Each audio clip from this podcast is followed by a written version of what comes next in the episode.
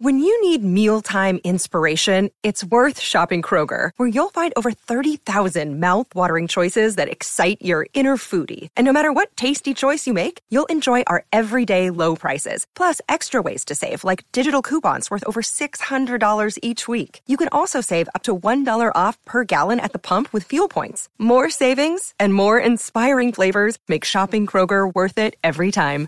Kroger, fresh for everyone. Fuel restrictions apply.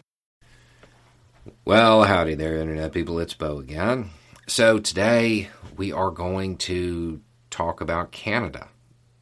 We're going to talk about Canada because I've gotten more messages from Canadians in the last three or four days than I have in the entire time I've been doing this. And they mostly relate to just a couple of articles. Um, those in the United States may not know this because we tend to not focus on foreign outlets, foreign news outlets. But news outlets all over the world have been running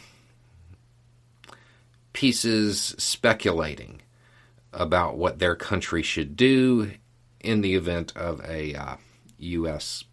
collapse, if the U.S. was to devolve into civil conflict.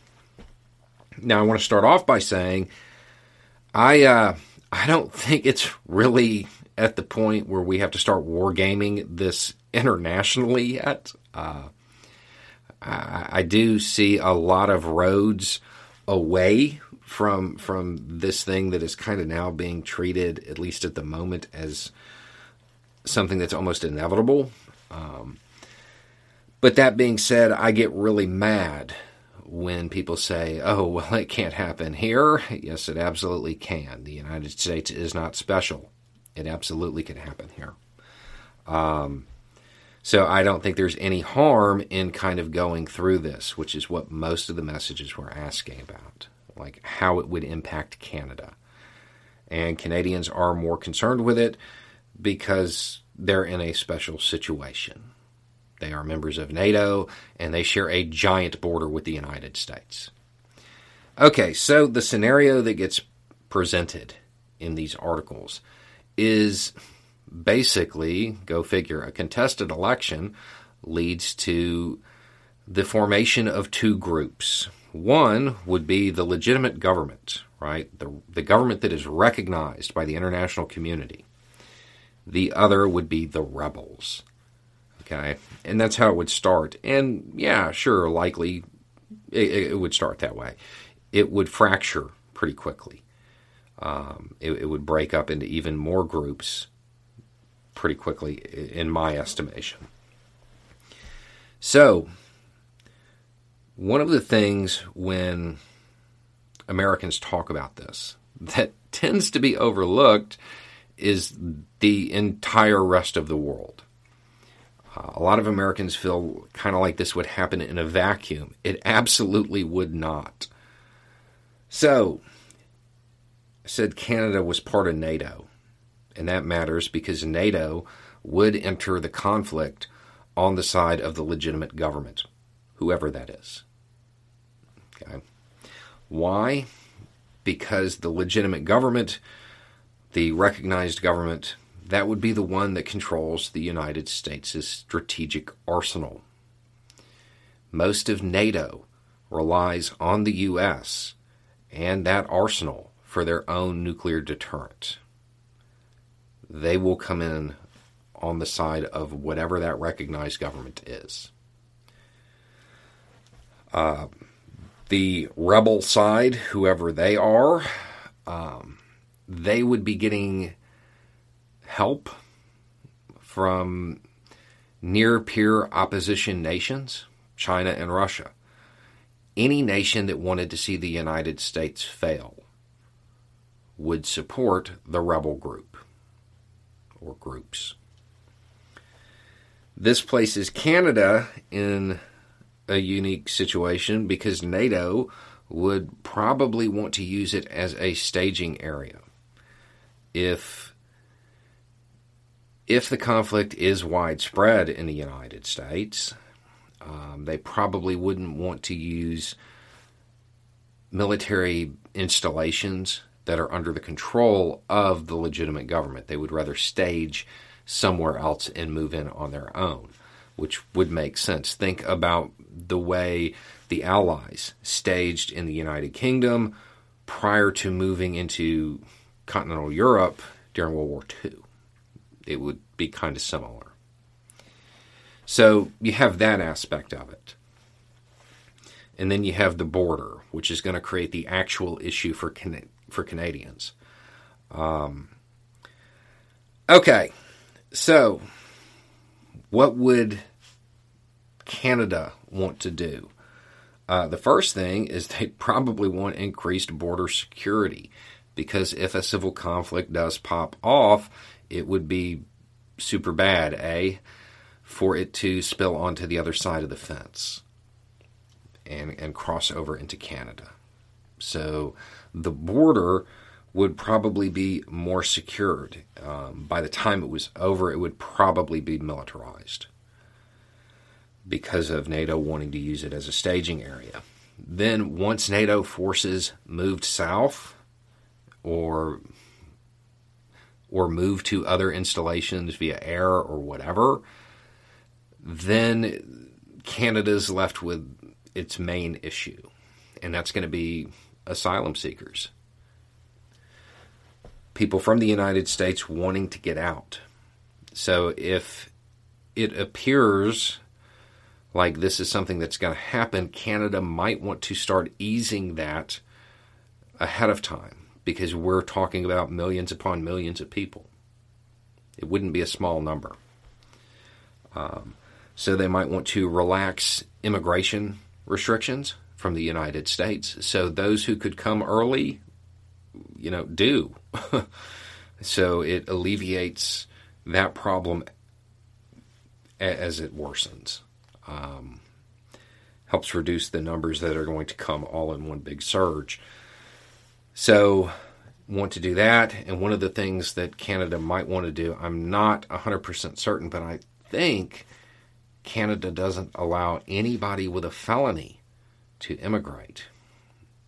Understand, United States felonies and Canadian felonies are very different things. Um, so you might want to take a look at that and more uh, gear it towards stopping people with certain crimes rather than just a felony in general.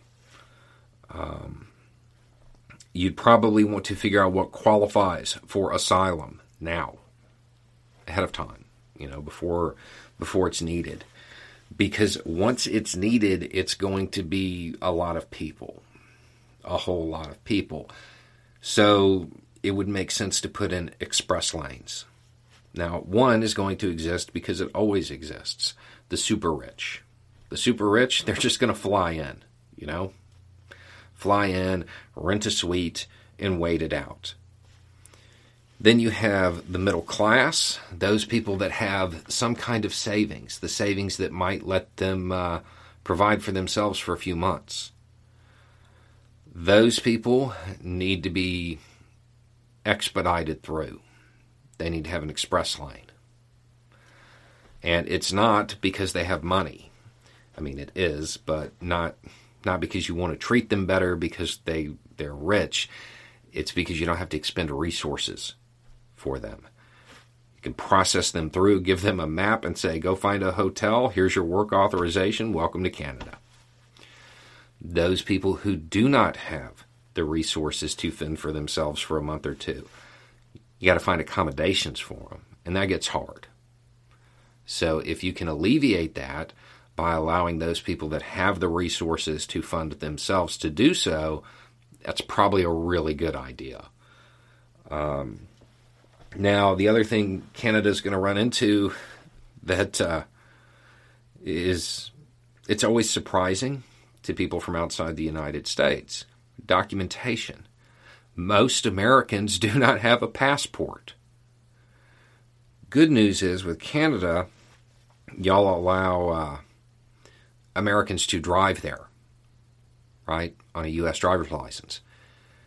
I would say as part of the processing, the initial processing, take their American driver's license, give them a Canadian one. That way you have them in, in the Canadian system right away. Um, if it's good enough to allow them to drive when they're visiting Just give them the license. That way you have documentation right from the beginning. Um, because there won't be passports. Then you're going to have banking issues. I would think it's a good idea to make it very easy for Americans to get their currency out. You're going to have a whole bunch of people showing up. Might as well have them bring their money too, right? Um, it might even be a good idea if it does begin to look like this is inevitable. It might be a good idea to set up accounts where Americans could, I don't know, open a savings account in Canada um, and, and do it easily so they already have money there waiting for them. Um, then you run into the big issue, which is securing people that are wanting to come. You're you're not going to want a giant crowd of people right outside the border because eventually one of two things happens. Something triggers them to overrun the border, um, such as a g- giant group of people being perceived as a target and that just forcing them to cross, or something happens and then conflict ensues between the would be asylum seekers and border security. Um, so it would make sense to take border crossings and put long, long fences deep into Canadian territory, miles. So there could be lines of cars that are already in Canada but haven't uh, gone through processing yet. So they could get, they're not capable of just going wherever, they have to go through processing first. If you have the fencing set up so they're already on Canadian soil but haven't gone through processing, it it lessens the likelihood of somebody seeing them as an easy target. Um, and then you're going to need a bunch of conexes, uh, shipping containers, because if Americans are fleeing a civil conflict, they're they're going to be armed. They're they're they're Americans. Um, so as they go through processing, you're, you're, going to want to take their weapons, um, and then you've got to figure out what to do with millions of firearms as well, on top of the the people. Uh, that would be the the largest concern that that I see would be the massive influx of asylum seekers. Um, because my guess is if that was to happen, and again, I I don't know that that is as likely as a lot of people are painting it. It's not out of the question, but I, I don't I don't know that we're at the point where we should really be talking about this. I, I do because I I think it's thought exercise. Um, so I, th- I think that's going to be the major concern for Canada is dealing with the asylum seekers. And then it will end up being a staging area for NATO because NATO is not going to allow the United States' strategic arsenal to fall into anybody's hands. Um, not just is it bad in the sense of you don't want those types of items to be loose. NATO relies on the U.S. strategic arsenal. Countries aren't going to allow their own national security to be put at risk. They're they're not going to lose their own deterrent because somebody doesn't want to admit they lost an election. That seems pretty unlikely. So, anyway, it's just a thought. Y'all have a good day.